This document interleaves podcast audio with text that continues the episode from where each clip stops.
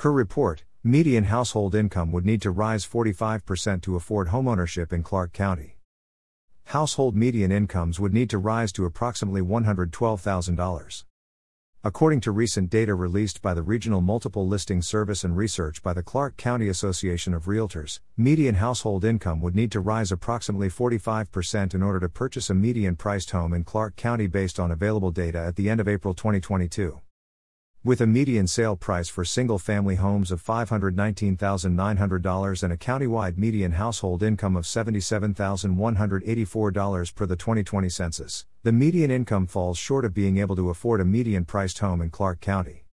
Household median incomes would need to rise to approximately $112,000. Furthermore, prospective homebuyers would need excellent credit ratings, a significant down payment, and low debt to income ratios. These startling statistics point to the critical need for more housing of all types to be built in Clark County. Notes Clark County Realtors Government Affairs Director Justin Wood. We are at a severe housing deficit that, if we do not do enough to combat, will cause residents to leave Clark County and businesses to struggle to hire employees as they struggle to find suitable housing. We need to build housing at every point of the property ladder to meet demand for housing.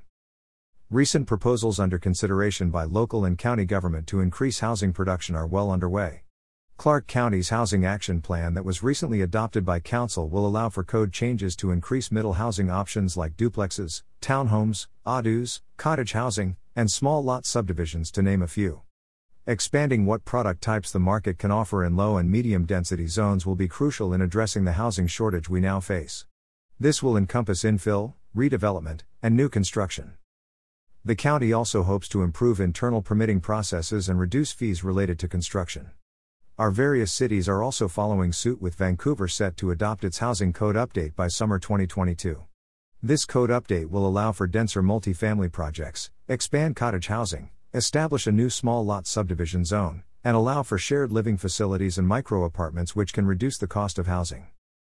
The cities of Camas and Battle Ground have also conducted housing option studies and look to institute action plan strategies within the coming years. It will also be key to work with local housing authorities, including the Vancouver Housing Authority, to expand housing for all income levels.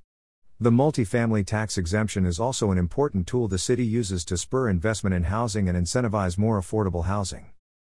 Washington state legislators and the Washington Realtors State Organization have worked to devise policies to increase investments in housing and ensure we are providing avenues to owner occupied housing whenever possible.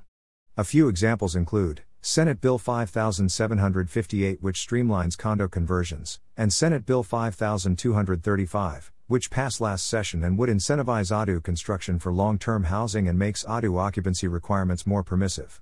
While it didn't pass, House Bill 1232 would have codified affordable housing within the Growth Management Act. State and local governments have policy in front of them.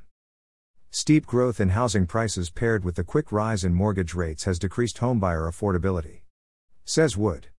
We can solve this by increasing housing with the tools and proposals that are ready to be acted on right now.